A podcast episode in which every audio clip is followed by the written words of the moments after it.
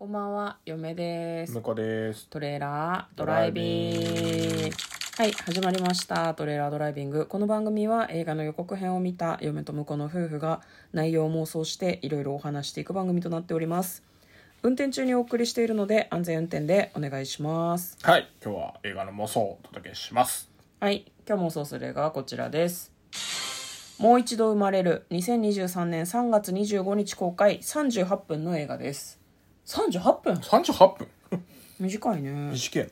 はい。でもこちショートフィルムみたいな感じなんですかね。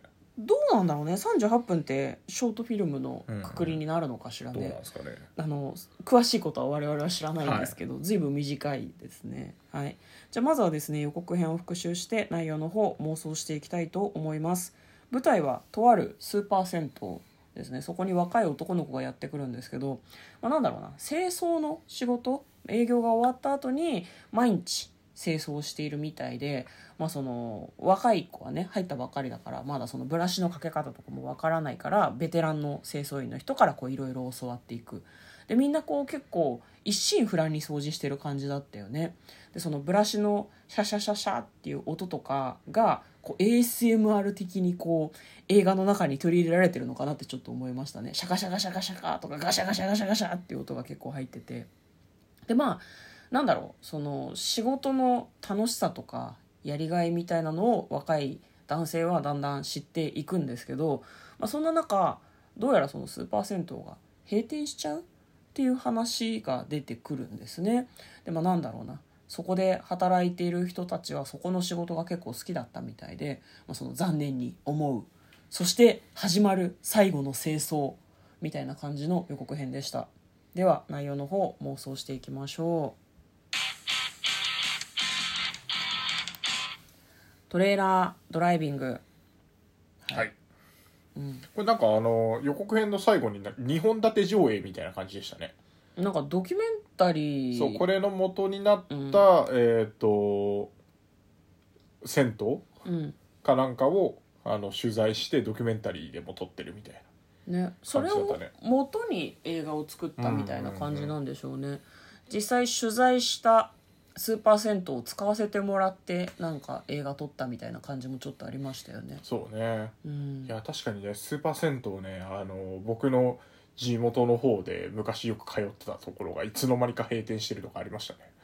意外とねうん。あとまあ最近だとコロナ禍があったりとかしてねなんか人あが来にくくなったりして営業できなくなっちゃうとかそういうのもきっとあるんだろうなと思うんですけどまああれなのかねそのやめちゃうやめちゃうってことはさなんだろう居抜きで別の別の銭湯が入るとかって考えにくいもんね。建物をもう潰しちゃってまあ新しいなんか建てるのかな。なんかマンションみたいなああ言ってましたね。話で予告でね。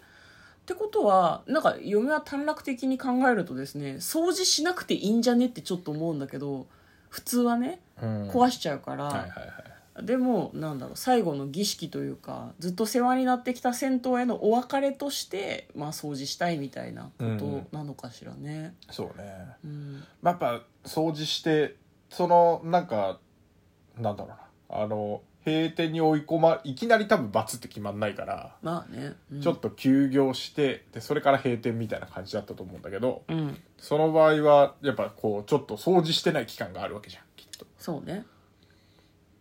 そうでも自分たちの手で綺麗にしてで最後一っ風呂浴びて、うんうんうんうん。おあの帰る帰るというかこれで終わりだねっていうふうになしたいなっていう気持ちはなんかわかるよね。まあそうね。確かに、まあ、そういうなんだ自分たちのこう心の踏ん切りをつけるみたいなそういうこともあったのかもしれないですね、いやなんかすごいこうなんだろうな。きちんと掃除をしてるとかなんかこう綺麗にするってこういうことなんだみたいなのをなんか結構映画の中でそのなんだベテラン清掃員の人が喋っててなんかそれはすごいなんか分かるなと思いましたね。掃除ってやろうと思えばどこまででもできると思うけど多分業務でやる掃除ってここまでやって完了っていうのがきっと決まってるだろうから、まあ、大変な仕事なのかもしれないけど割とこう達成感が得られるかなとは思いますね、ルーティーンできっちり掃除をしてなんでしょうね、うん、明日もお客さんを迎え入れるぞみたいな。なんかお客さんがいる中で働くとさやっぱなんだろうなちょっとお客さんを気にしたりとかもあると思うけど閉店後に掃除をするっていうことだったのでいやなんかスーパー銭湯行ったりした時にさたまに営業時間中にさシャンプー交換したりとかさしてるの見たりとかすることあるじゃん。あ,、あね。はいはいれ大変そうだなと思うんだよね、なんか実際さ使ってる時に「失礼いたします」ってなんかこう髪の毛が入ってるゴミ箱とか回収されるとさうんうん「おおおおってなるじゃんすごく。タイミング難しいと思うんだよね。そうん、あのなんかタイミング間違うと、こううっかりシャワーを浴びたりとかしちゃうかもね。あの他の人のやつを。その辺はね心得てるでしょうし、濡れてもいい服を着てるんだろうなとは思いますけど。たまにあの風呂のペーハーとかを見てる人がいるとねすごい覗き込んじゃうよね。どのくらいなの？酸度が高い。何がダメだとダメなのかな。すごい気になっちゃう。確かに、酸の方なのかアルカリの方なのか。でもアルカリ度が高い風呂に入ってるって怖いよねなんかね、ぬるぬるになっちゃう体が。はい。